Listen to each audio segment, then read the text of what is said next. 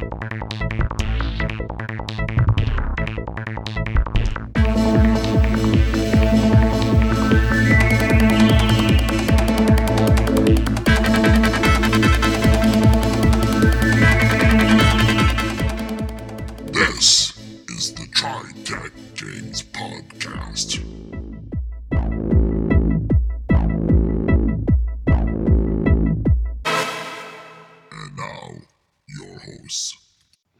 This is Bruce. This is John. And this is Trav. Welcome to the TriTac Games Podcast, the podcast where we explore the strange worlds of the TriTac games and bring new life to your campaigns. Whether you're playing a TriTac game or any other game, we hope that you find value in our podcasts. First, a big thank you to the Gutter Skypes who've been doing a wonderful game of Fringeworthy on their episodes. We have been putting it into our own feed because they have been doing some actual live recordings, which I think are hysterically funny. But they do have a tendency to chatter a bit, so it's sometimes good to put it on a device where you can skip ahead about an hour to the actual Fringeworthy play. John, have you listened to it at all? I've been listening to it for a while now. They're a great bunch of gamers. We've offered to have them playtest our Savage Fringeworthy rules when we get to a better shape, and they're getting pretty close to that right now. I may be able to send Mark Kinney a copy of the playtest of the at least the, the player section because he already has the game, so he has all the background information. You hear that, Mark? So yeah, so you, you'll be hearing them doing a playtest of uh, Savage Worlds one of these days. And also remember to listen to Mark Kinney on All Games Considered. That's correct. And also listen to you know Monkeys Took My Jetpack, which is another fun group. I've been seriously thinking about running a uh, fringe-worthy Skype game myself. This depends on getting Skype to work the way, we, way it should be working. Well, Jay comes in over a video session with me every other Sunday when we run our campaign uh, here in Atlanta. And you're not recording it? No, no, I, I, re- I did the one recording. I still haven't edited that one yet. I'm still working on our actual live recording we did specifically because it's four hours long. It takes me an hour for every 10 minutes, and that's four hours. I would say with a live play, and this is something I think I, have heard with the Blind Geek, who's on both the um, Skypes and uh, Monkeys Took My Jetpack. He's not as precise, but he does do a lot of uh, sound effects, though, to, on, on his own stuff. Well, I definitely do like the sound effects, but Yeah. uh, I've I've heard the difference between uh, our non-edited and are edited, and I really like the edited much better. Yeah. So I'm going to have to stick with that, even if it means I have to spend more time editing it. There. After five long years, my latest invention is complete. Surely it will revolutionize personal transportation for decades to come. Hey, who let you in here? Get get away from there! You stupid simian sociopath! Don't touch that! Monkeys took my jetpack! Monkeys took my jetpack at mtmjetpack.com.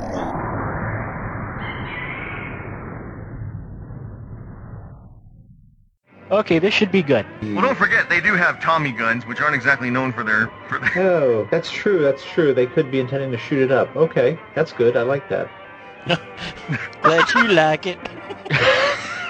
I'll I ain't what. all that enthused about it myself. Um, you think you got problems? I'm from Iowa. Nobody from Iowa talks like this. it's funny. I, I always took him for the bookish type. You know.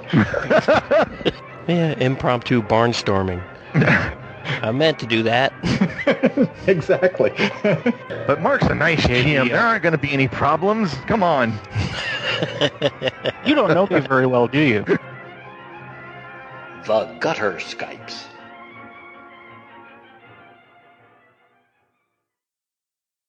What about you, Trav? Have you listened to uh, the Gutter Skypes version of Fringeworthy? Not yet, no. I'm still trying to find a time where I can set aside the block to that that's my thing. It's four hours long and Right. Each I mean, session, they're up to like, Uh, Five episodes now. uh, yeah, they're up to five or six episodes at this point. They're using Microlite 20 for, instead of D20. Microlite 20 is a really light version of D20. I have the rules. My friend Gifted Gear gave me got me a copy of the rules. Yes, so I'm a little familiar with them. It's kissing cousins to TWERPS in some aspects, and that is based off of your stats, which, of which you have three. We hope everyone's listening to the Gutter Skypes version of Fringeworthy for some examples of actual play.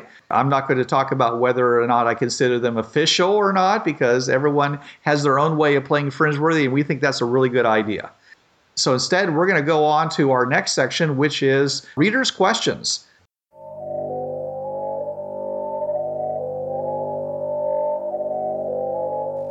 Fringeworthy.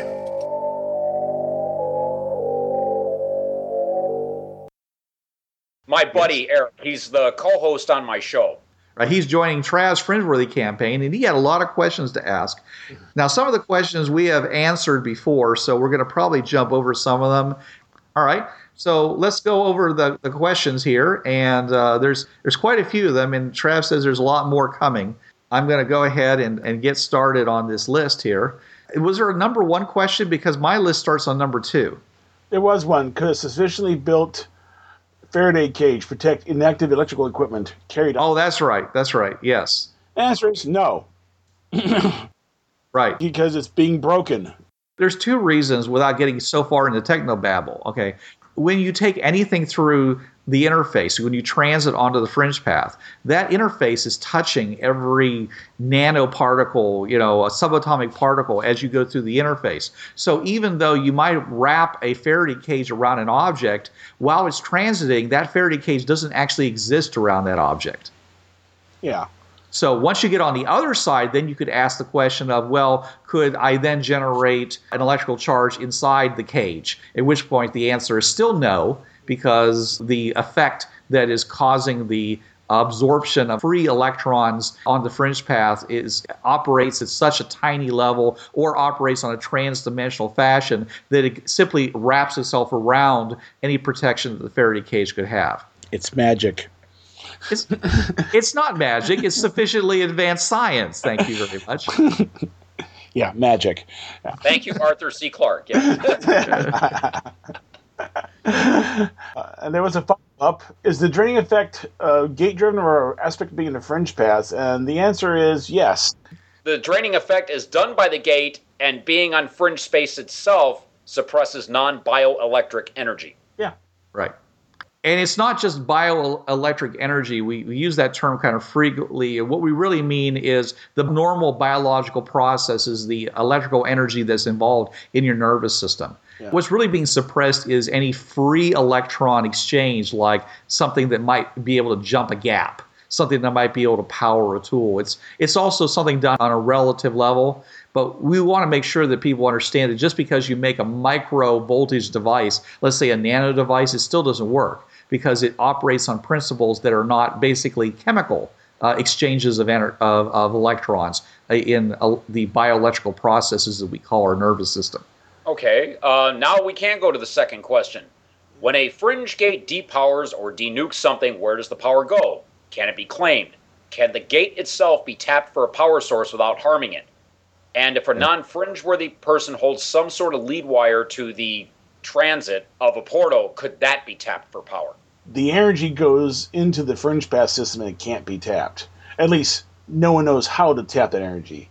The only way right now of tapping a ring station is to run a belt through the portal so that it loops around and comes back outside, and you attach it to a gear system that runs a generator. Or any other kind of mechanical device. Yeah. Because didn't we agree that the system is not powered by all the captured electricity and magnetism and all that? Right. I mean, compared to what we understand, uh, what would be required to create all these dimensional gates and things like that, the amount of power that we're actually talking about absorbing is negligible. Was it John that actually like powers a platform per se? It's the power of a black hole. And and like neutron stars?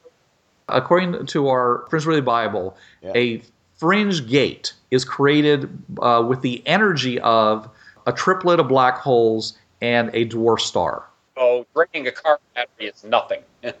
Though I will point out that taking uranium 238 and taking it down to a stable isotope of lead would put out enough energy to melt everything at Hatsumi base within a couple miles. Right, if it wasn't diverted, yes, Yeah. absolutely. I'm thinking about this here because aren't there such a thing as depleted uranium rounds? Yeah. You can make ammo by taking uranium through the fringe gate and say, "Oh, we have this here," and just It'd be very expensive ammo. well, yeah. Well, the trouble with DPU rounds is that when they say depleted, they're depleted of U-235. Okay, all right. Still got U-238 in them, and when you go through, they get turned into lead Yeah, and see, other isotopes. that's why these questions are here on the forums at tritacgamers.com. A lot of these are above my pay grade. these all technical stuff, and they just go, it- like, like I said, in one ear and out the other with authority. Just like, huh? So, uh, number three, Trav? yes.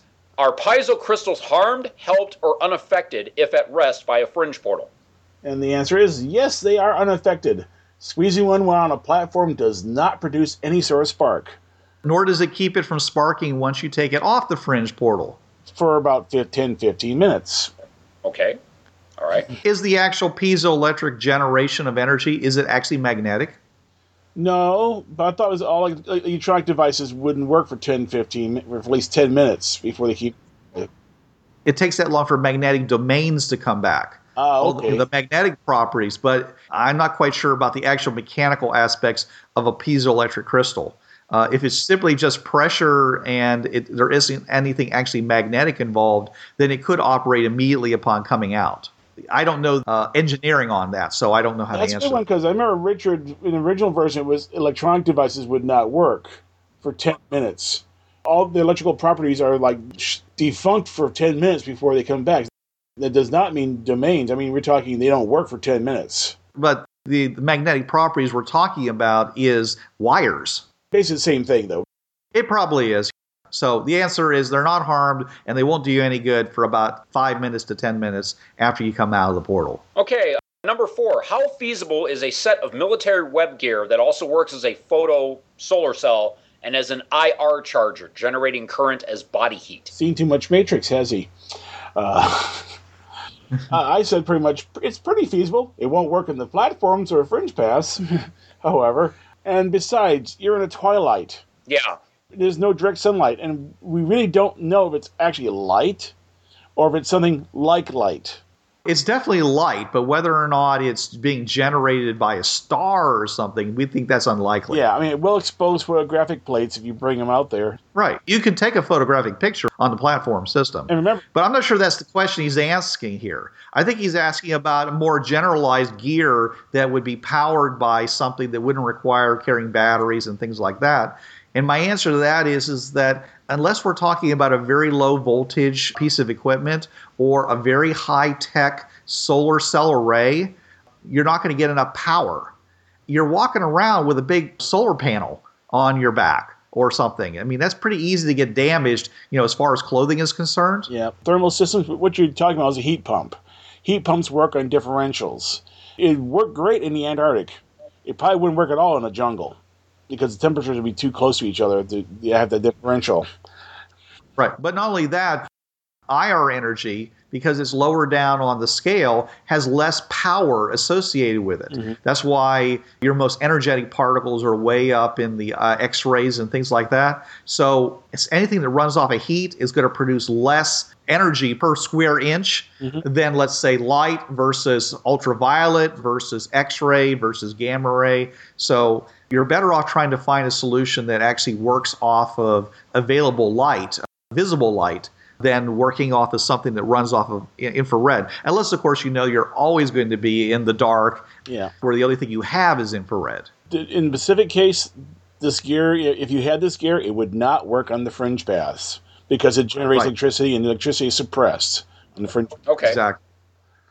Right. Okay, number five. Does fungi exist on the fringe paths? Can we say food fuel source? If no, what is the apparent mechanism to prevent colonization every time a path is used? Do the biofilters work on those too? There is no growth medium on the platforms or pathways, and the relative humidity is very dry, both of which is not conducive for fungi. Fringe weather events tend to clean the platforms off. Since you can't actually penetrate the metal or the surface of the platforms, it can't take root.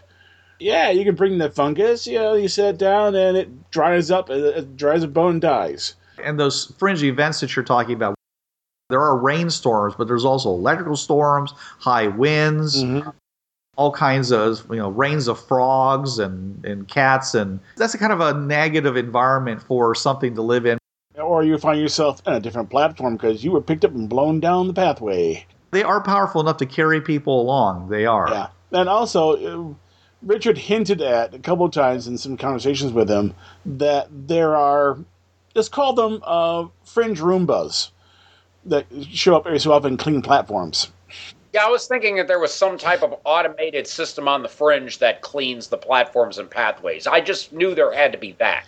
Yeah, but you know, so far he just hinted at that. He never really stated for sure that there were fringe Roombas out there running running amok and cleaning the platforms off. the wind blows down and out and then around and gets sucked up the underside. So anything that isn't above a certain size, I mean, all your normal dirt, mm-hmm. that's just going to be automatically blown away. If you're talking about if you dropped a tool, for example, would it lay on the platform forever until someone found it, or would it get absorbed or something? We don't have anything in our published information to say what would happen to it. And so I would leave that to your GM to decide Yeah. we know that the fringe system is active. It rebuilds itself. It it reacts to motion of things going over it. So it's possible that it would eventually say, you know, that's just really an object that uh, is foreign, and I should do something about it and just eat it away. I don't know. It sounds a little nefarious. I'd be a little worried about the latency time on that. You might wake up and find your sleeping bag, uh, your uh, mat has gone away, and who knows? But the only way you can get things to stick to the platform is to use a suction cup. And depending on how you depict the ramps, originally ramps were depicted as being solid wedges. My version, they're just simple metal sheets. Just sheets that go up to the ring station, so you have a place underneath them to stick stuff and wedge them in in place. So, do the biofilters work on uh, fungi? Well, if it's a infectious fungi, then yes, it would. Okay, uh, because it is a microorganism. If it's non-infectious, then it would depend on whether or not it was a danger to the world. The, the, the biofilters are designed primarily not to protect the traveler, but to protect the world from being invaded by something bad from another world. Ah, okay. All right. So here's a question then, Bruce. Okay, I got myself some toadstool. Yeah. Does it disappear when I go through the ring and step onto the platform? I would say that if it was in a structure like a toadstool, that it was sufficiently complex enough that it would be considered no longer a simple cell. It would be allowed through. And that spores too. If it's getting close to spore, the spores will come through as well. Pretty much assume that, yeah. Most planets' ecosystems are not so weak sistered that they can't handle a new bacteria that comes in. You know, our own ecosystem is highly complex and highly competitive. The new kid on the block is not necessarily going to beat everybody else up. Okay, if someone who used a synthetic microbe to replace or enhance their immune system, would they be at risk if they use the fringe pass? Do the fringe pass pose a health risk to the recently medically treated? We're talking about negative, you know, something that would be interpreted as a disease. If it's a helper microbe, there's no reason why that would happen. If it was something that was necessary but was a, a, a pathogen on another world, it would be changed so that it would no longer be able to reproduce. So therefore, it couldn't become contagious on that world. And therefore, you would start to suffer a deleterious effect as you stayed on that world you would have to go back and get redone whatever and you would start to see a breakdown of your immune system as a result of it not being able to reproduce itself uh, assuming of course that that's part of its process is to reproduce itself But as you point out, though, the fringe path is a pretty dang good booster of your immune system by itself. With constant travel and so forth, you may actually end up not needing those synthetic microbes after a while. Unless they're for very specific things that the fringe paths can't cure. Like if you're a type 2 diabetic, they probably can't cure that. So, yeah, you probably would need those synthetic microbes in your system to, to help you with that. do doctors already know what medicines are adversely affected and the answer to that would be no probably not Most medicines are basically just chemicals and they're not affected. And anything that requires, like, going back to the fungus, usually you use it in a dead state. So at that point, it's not going to be affected by the fringe path. If you need an active live fungus or live bacteria, like the stuff in the bottom of your uh, yogurt cup, if it's a good if it's, if it's a good bacteria, it's it's left alone. If it's a bad bacteria, or at least as Bruce pointed out, bad for the world you're going to, bye bye, it's gone. yeah. Also, if you have a pacemaker, you're gonna have problems when you go through the portals. Yeah, Right. Insulin pump or yeah, insulin pump, pacemaker, any of those things. Anything that has a battery is going to be a problem. But then again, if you find a doc box, hey, you know, hey, there's your there's your solution right there for your doc. You know, you find a doc box, it'll fix you right up. Right. But on the other hand, things like pumps, there's lots of ways to place one of those pumps made from another animal, like some kind of muscular tissue. You could have some kind of bioengineered pump that is actually another animal that is actually embedded in your body that would serve the same purpose. So as long as it's not electrically driven, then there's no reason why you can't have it. it we're just talking a level of technology that's far advanced to what our current Earth has. Okay, uh, are nanites affected and how? If their power source is the host body, that is body heat, no internal power source, and they are large enough to not, not trigger the microbe uh, filter. So malignant nanites are cleaned out just like uh, malignant microbes. Thermal powered nanites should work, as will nanites that use sugars for fuel. Powered nanites, such as ones powered by microwaves or small amounts of nuclear material, will die. Or just become inoperative. Thermal nanites may have problems because most thermal power systems require a temper, temperature differential to function. Living inside a person, not much temper, temperature differential to work. But most concepts of nanites actually involve uh, essentially electrical charge. They're just a tiny electrical device. Yeah. They use magnetics to move their legs and or what or their pinchers or whatever else, and so those wouldn't work. However, uh, it is known right now that there are scientists that are working on tiny engines that run off of things like alcohols that are the you know the size of a pinhead and they're like a little engine that runs with gears and things like that and so it's possible that for something to be operating at that level as long as it can get a, a proper supply of uh, oxidizer like oxygen you know or whatever it's going to use A pinhead is actually as micro technology. I understand. I was really talking about a complex device that might actually be nanotechnology in the sense of its construction. However, it might be that size in order to do real work. It all depends on upon what you're trying to do. That could be a whole robot. I mean, a real robot at that size. The other problem is communication. If the nanites require some sort of central communication to, to organize their work and so forth, they're pretty much right out because the only way of doing that is radio waves or other forms of electromagnetic radiation, which aren't going to work because they require what? Electricity on the platforms, and that doesn't work. If they communicate like bugs and use chemicals, they'll probably still work. Probably not as fast as those that, that use radio waves to communicate to each other. Number nine, are there limits to how strong the Meller resistances are? Example, shooting a bullet resistant Meller with a 50 millimeter chain gun or nuking a fire and radiation resistant Meller. And my answer to that one was resistant doesn't mean that they are bulletproof or radiation proof. If I remember my D20 correctly, resistant critters take half damage. Proof creatures take like one quarter damage. Um, last I recall, immunity means immune. You are totally immune. Let's say if you have a creature that has immunity to fire, fire does not affect it. It's not quarter damage. Okay. Resistance is usually, from what I've seen, Half or quarter? well, not even a half. It's usually like I'll, I'll pick 'em- something out of the monster manual. It'll say fire resistance 10 or acid resistance 10. Resistance just means that it has some defense, and it's usually 10 or 15 depending on the monster. Yeah. But immunity, yes, that means nothing gets through. And also remember that nukes do more than just light and heat radiation. They also do kinetic in the form of a shock wave.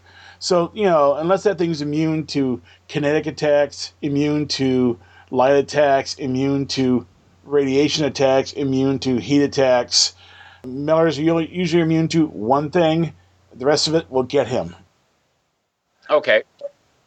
Okay. It also depends on which game system you're running Friends, Fringeworthy under. In the original game system of the TriTac game system, it said immune. It meant immune. You know, you could fire bullets at a impact damage resistant Meller all day long, and they would be like Gumby. You know, it just bounce. It would just either sink in and, and disappear. Somehow he manages to get past it.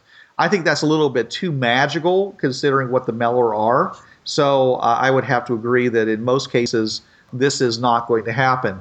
What you should understand is that we have a, a creature already has a regeneration. It already has damage resistance. So before we even start talking about things like is it uh, immune to this damage, you have to say, well, is the damage at least 10 points around? Because if it isn't, it's not even getting past its normal defenses. Yeah.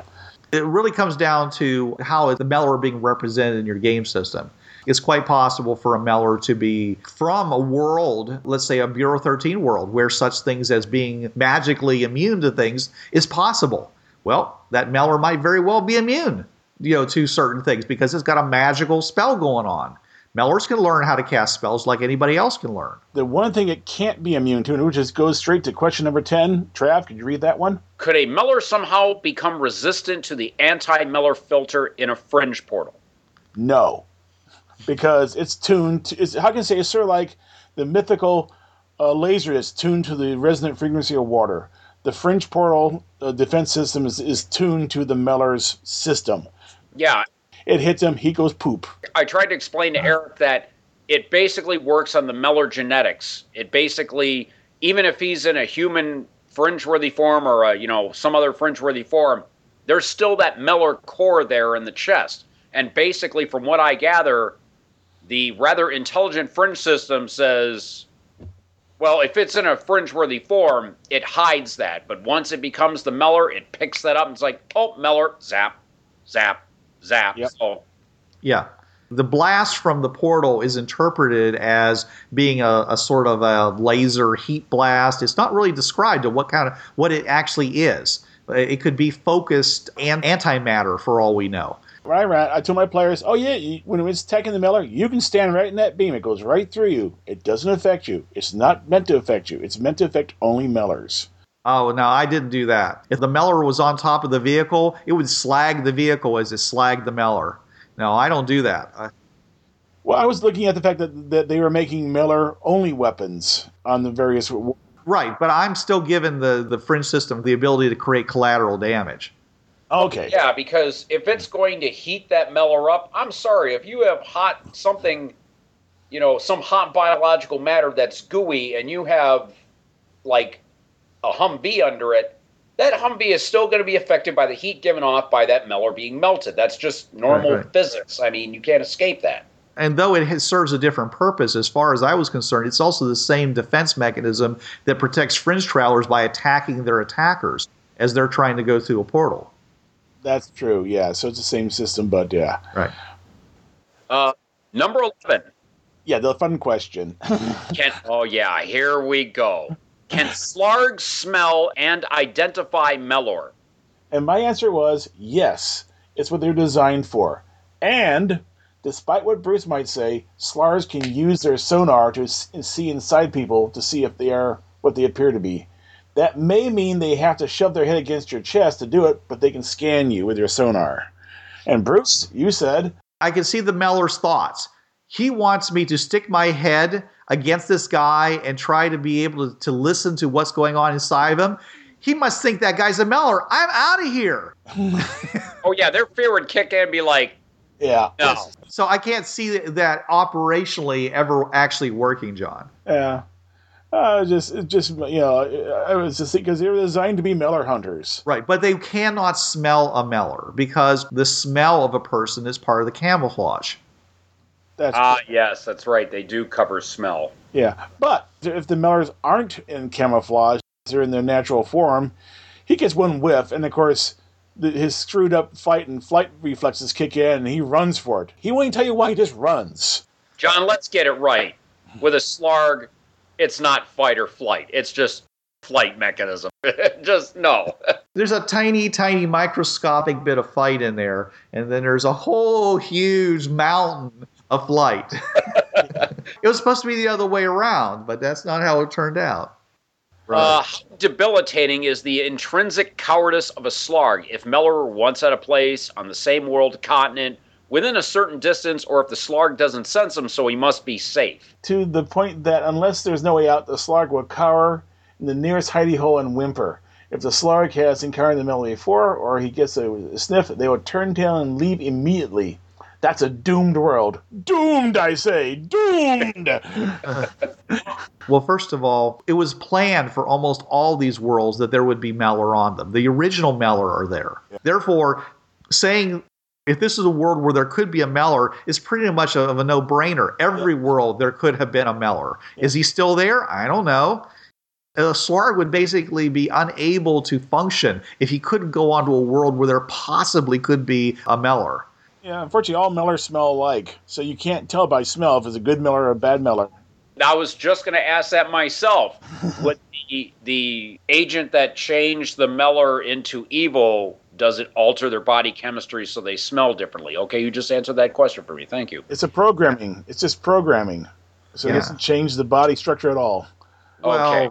it does actually. They don't look the same. It'll look the same, yeah, but that's mainly a programming issue. You know, yeah, basically it's making use of their ability to change their outer appearance. From a game standpoint, I would say that don't do anything to nerf the Meller. Yeah. More powerful the Meller are without giving them more powers, the better you are. Make them tough.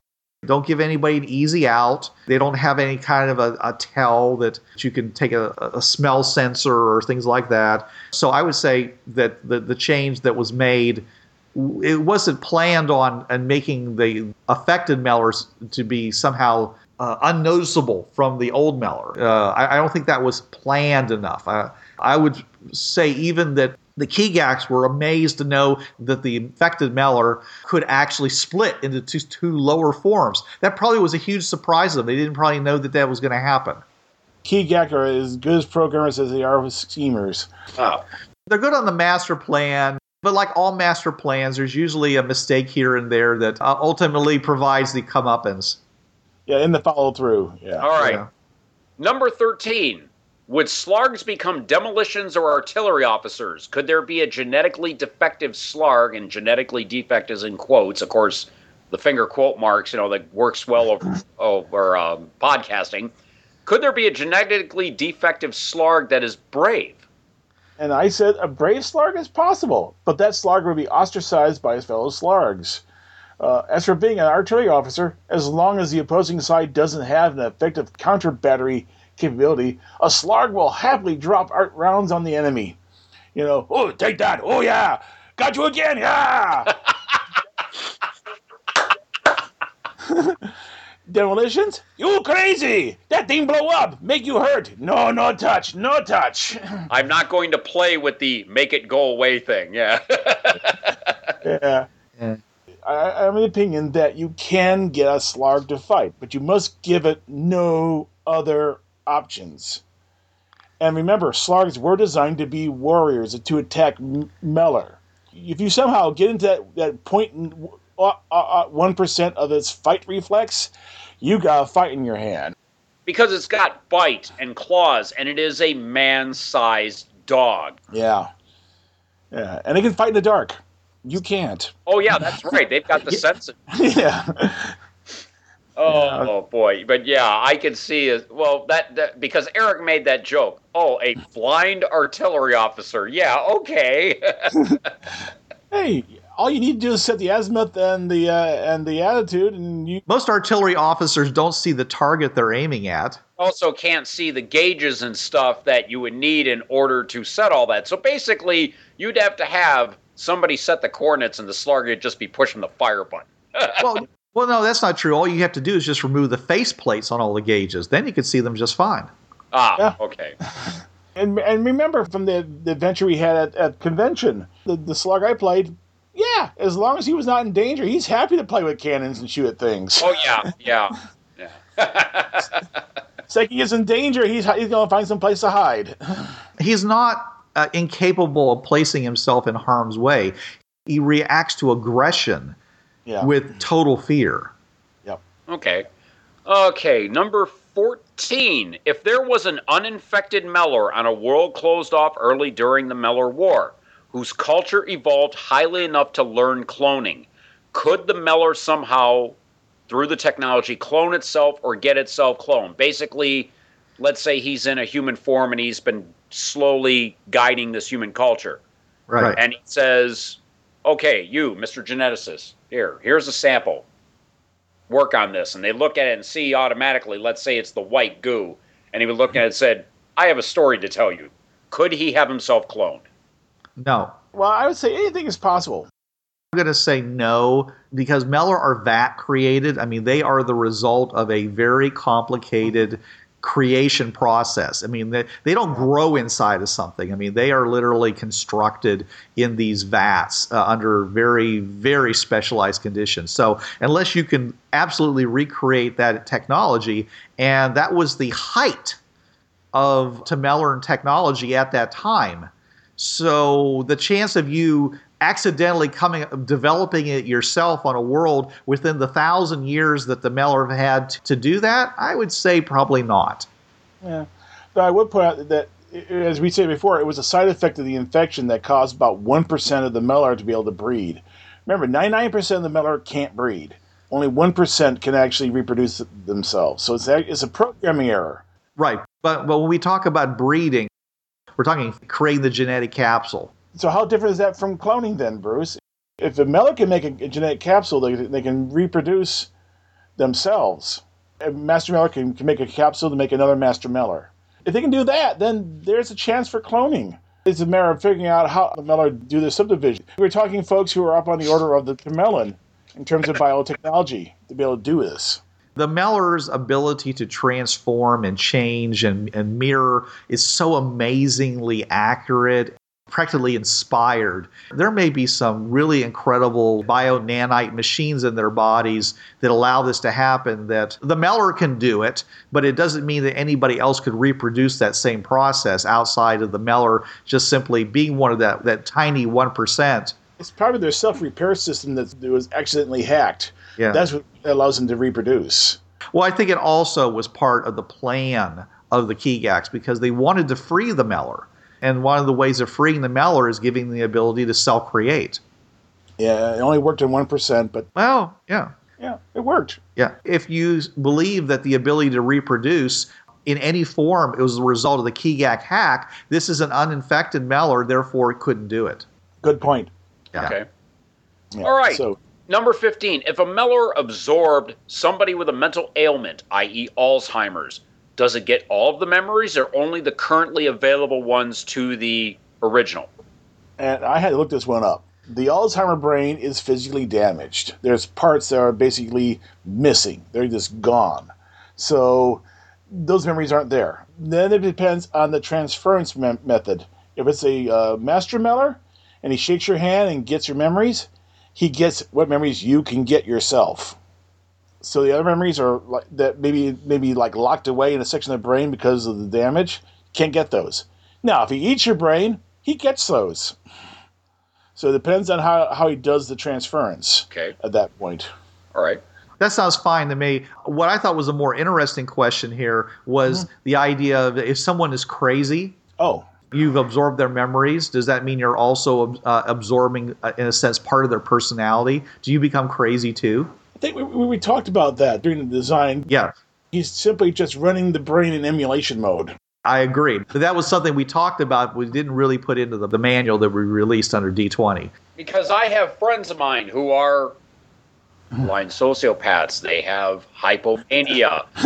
would they pick up those type of psychiatric dysfunctions? That would be as bad as a mutant Meller having an old Meller who mm-hmm. absorbed the, the brain pattern of a borderline sociopath. That could be still a dangerous thing. Right. But, but infected Meller are, already are sociopaths. No, I'm talking a regular uninfected Meller absorbs that. Oh, yeah. Whenever you deal with, you know, a large population, there's always the possibility that there might be somebody who might be different. Yeah. I have a friend who's bipolar, and as long as she takes her medication, she's fine. But if you doesn't take her medication, she, yeah. Oh yeah, yeah. The, uh-huh. the the one of mine who's borderline sociopath. Oh yeah. There's times meds have been missed, and yeah. the idea was that the Meller were going to be Tweedledee to Tweedledum, where essentially you really had just really one person, one psyche, one everything, a Swiss Army knife person that could be lopped off on a world that would act reliably. Once you did the programming change, it was a hack, you know, and there's been a thousand years, so there's been an opportunity for uh, variations to develop. I think it's quite possible for a Meller to become schizophrenic or bipolar or anything else like that. I've even used that in one of my adventures that a Meller deviated from his normal process of destroying everything into another form of behavior that was very driven. Like I say, for everything else, when you have exceptions and people say, Can this exception exist? My answer is always, Sure, once. What would happen if you had a Meller who goes to the Lovecraft universe and meets up with the uh, person with the Innsmouth look? Meller are perfectly capable of dealing with all kinds of bizarre physiological forms to change into. I don't think he'd have any problem doing that, becoming you know, that kind, but he I don't think it would limit him. Again, I think a more interesting question would be since everybody loses sanity in the Lovecraftian universe whenever they run into something strange or unusual like that, would a Meller go crazy in a Lovecraftian universe? If the Meller saw Cthulhu, would he go crazy? if it's an unaffected Meller, it would definitely would not be the same Meller afterwards. And if I it think was it's- a Meller, it would be like, oh, cool, this is, I can use this too. Yeah. Right. I think anything that makes the game more interesting is a good idea. Making Meller very strong, very grounded, because they are essentially biological computers. Therefore, it'd be very hard for them to deviate from their standard mindset. But hey, you know, it's okay to, to consider specific situations where this would happen. Like, let's say something like a, a Lovecraftian universe, where simply being in the in the presence of certain information causes a degenerative effect on you. There's no reason that it couldn't affect a Meller. Yeah. What happens when a Meller runs into a werewolf? Well, that's a curse. It's a supernatural effect, and therefore the Meller would not be immune to that. Yeah. What happens if the Meller in the were form bites somebody? Does they become werewolves or do they become weremellers? If Jay was here, he'd say, "My mind just exploded again." Because the nature of the curse, the way these curses work, I would say they become weremellers. oh, no, it's funny because I have more questions here along that vein, but we'll, we have at least one more question that was on the forums at tritacgamers.com, and that would be we're going to step away from the Meller line here. Could a fiber optic line be run through a fringe portal to another location, even from along pathways, with no electrical equipment on the pathways? Would it work to convey data across those distances? And I have to retract my original answer because Bruce is correct. No, it wouldn't, because the photons would just simply leak out the other side of the portal interface. that black interface, what we consider the, the surface of the portal, it stops all light, all electromagnetic energy. Therefore, even though, you know, is since the fiber optic cable is going through the portal, as soon as the light hits that interface, it's going to just dissipate. However, thinking about this, a system based on cables would work. You have, like, say, eight different cables, eight bit communication. They can then be pulled back and forth in, in a pattern, and then it gets relayed down through re- mechanical repeaters. That would work. You could use cables and run, run along the edge of the fringe paths uh, to communicate to another world in, in an 8 bit form. I'd have to see that physically in operation. I have to see your configuration because the portal is pulling those cables through all the time, and you have to constantly be adding more mass. Not so pulling back against the portal is almost always not going to work if it's a cable. I, I imagine the Victorians are busy working on it. Yeah. Yeah. Oh, yeah. Yeah. Now, what you could do is that you could vary the rate in which the cable goes through the system. In other words, let's say it goes at this rate for one second. Okay, that's a one. It goes through twice that rate. That's a zero. So then you could do a binary that way. You'd want some sort of repeater system because if you try to do a 150 mile long metal cable, uh, at some point along the line, that thing would just snap. Yeah, I'm I'm not saying it's a feasible system. I'm just trying to say from a theoretical standpoint. We're at the end of the questions in the forums, but thankfully, my buddy Eric has since written more, and the next one does have to do with mechanical energy. If I can add it to the mix here. All right. Yeah, correct. Yeah, I haven't thought about it at all, but I'll be glad to give you an answer. Is mechanical energy preserved going through the portal? Can flywheels allow a vehicle to use power to spin the wheel, use the wheel to travel through a portal and through another location before the flywheel loses too much quote unquote energy? Uh, the answer is yes. Okay. Otherwise, you'd pass out trying to go through the uh, going through the portal. Yeah, mechanical energy, energy is completely conserved going through a portal. All right. Yeah, 'cause if it wasn't conserved, you'd pass out going through the portal because the blood in your body would stop moving to the other side. Ooh, Right. okay. Uh, I have two more Meller questions here. The first one is if a least Meller were to be cured, what would happen to it? We know if a master Meller were to be cured, it would just probably revert to an old Meller. But Yeah. a Meller that has since broken down, if that were to be administered a cure, would Well- just revert to a new old Meller or Well, remember what Bruce said, the least Meller are the smallest possible package to hold the Meller, basically. Remember, the Meller is actually this little lump in the middle of the Meller's body. yes? So the least Meller are, are like the smallest possible size you, they can hold the Meller's body, the, the, the actual Meller. So I would say he gets cured. Yeah, he gets cured, but he's now like about two foot, you know, three foot tall, and that's about it. Okay, so he would end up being an uninfected least Meller, which would be okay. Just be plain weird. This next one would have to depend on the nature of the cure. Could a cured Meller infect a warped and an infected one? It would. I would think that would be on depend on the nature of the cure of the Yeah. makeup cure. The cure was a viral cure. That is, it's basically a big old viral pack that's got to be that you can then transfer from Meller to Meller. Yeah. If it was inject once cure like it is with the uh, Slargs, no, it's it's not transferable. In fact, I think a a, a cured Meller cured by a Slarg would actually could be reinfected. I think. Yeah. What are you saying on that one, Bruce?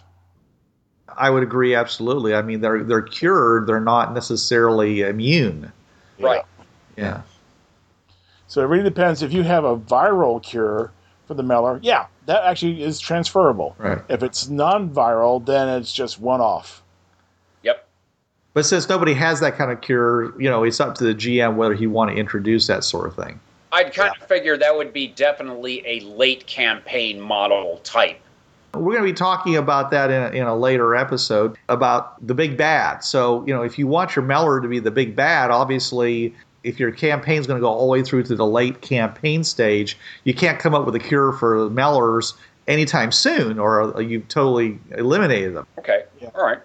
That covered all the ones on the TriTac Gamers forum that I put specifically on the page, and actually a couple that Eric has since written for me. And I still have plenty more, which I will be adding at a later date to the Yeah. forum there.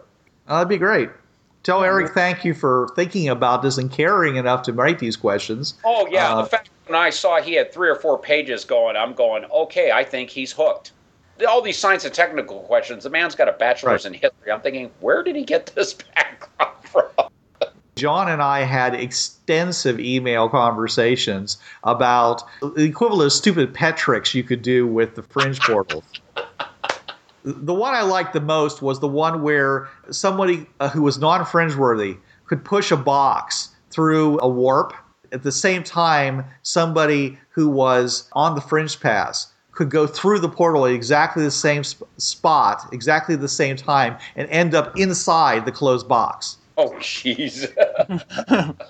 Yeah. Also, the fact that if there's freestanding warp, not not a ring station, but a freestanding warp, for non-fringe worthy, you get an instant anatomy lesson as if you're on the wrong side of the warp as people walk through.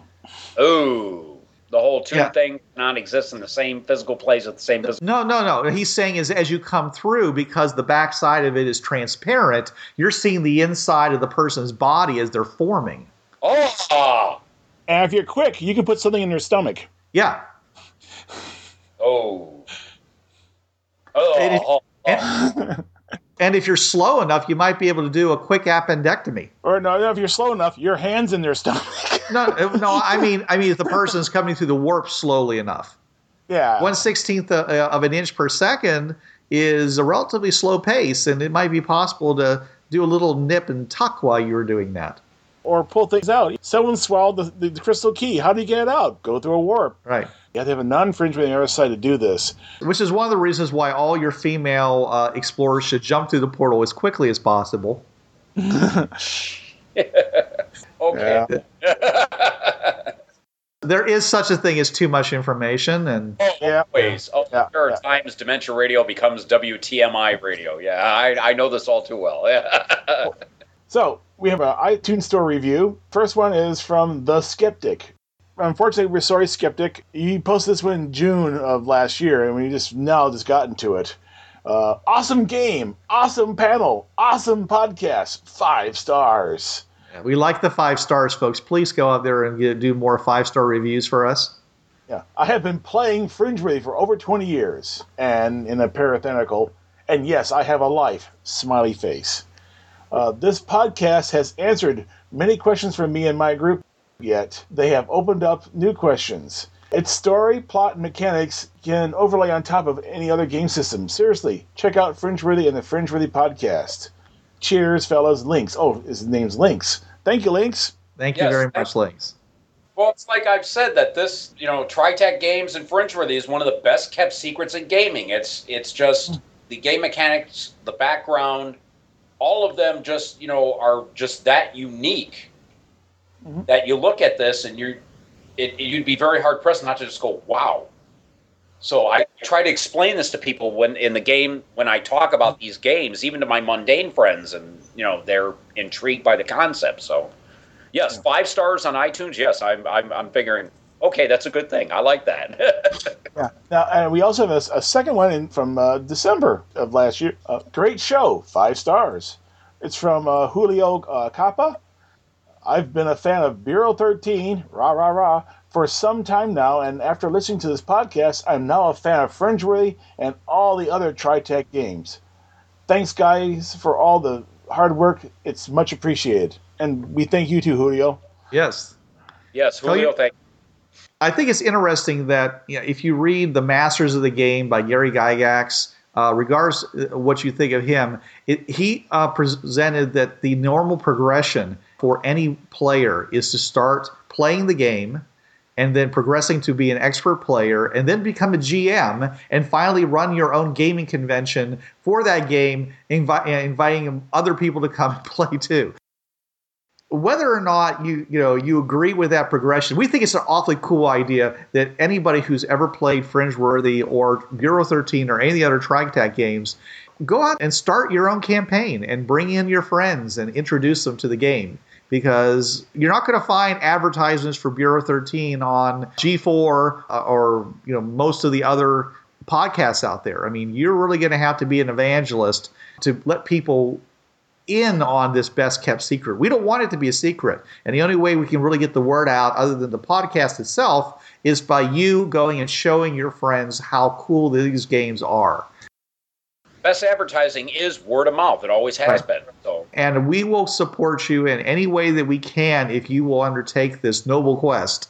And I just want to encourage anybody who's been thinking about it or who wants to do it, uh, doesn't know where to start, get in contact with us. We all have emails. We'll all be glad to help you. We can come in over Skype and, and, and run a couple demo games for you. Uh, hopefully, I, at some point, I'll get Fringeworthy uh, actual play that we recorded done so you can see what I consider to be the way to run a Fringeworthy adventure because I was the GM the point is is that we're here to, to provide support for you to play these games and to encourage your friends to play them uh, please don't let you know anything stop you if you want to do it get on the boat we're, we're there with you And also, if we are at cons, because Bruce is at Dragon Con every year, I will be at Confusion this uh, coming January 21st to the 23rd.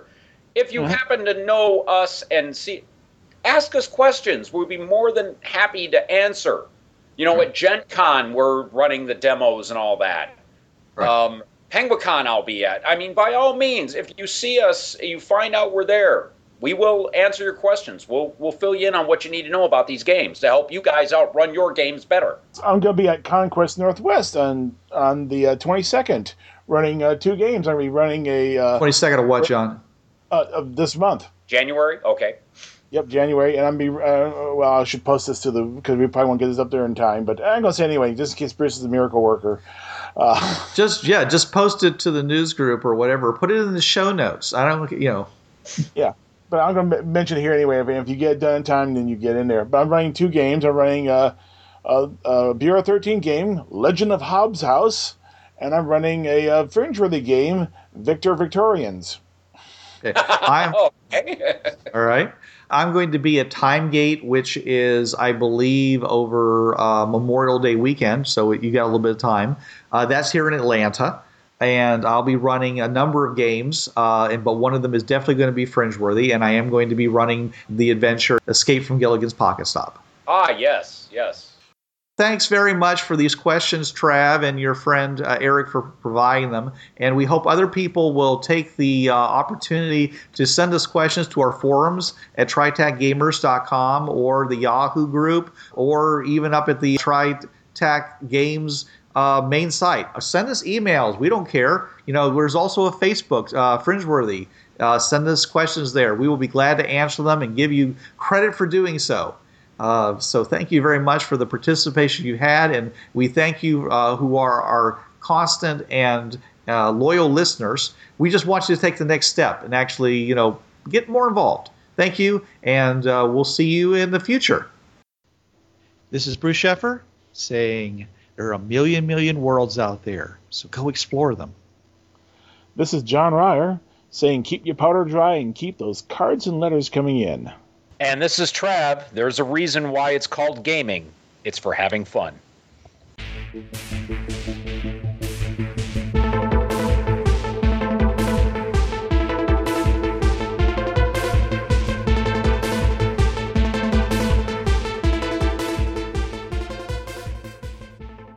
The TriTac Podcast is protected under the Creative Commons License 3.0. No commercial distribution or derivatives are allowed. The TriTac podcast is wholly owned by TriTac Games.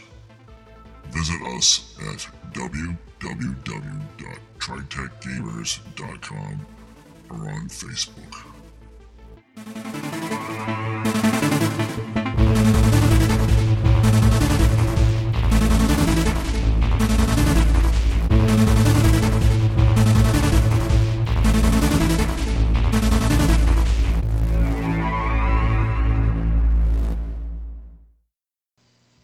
Hi, this is Trav of the Travcast, hour three of Blind Wolf's Rubber Room Association on DementiaRadio.org, Tuesdays, 8 to 9 p.m. Eastern.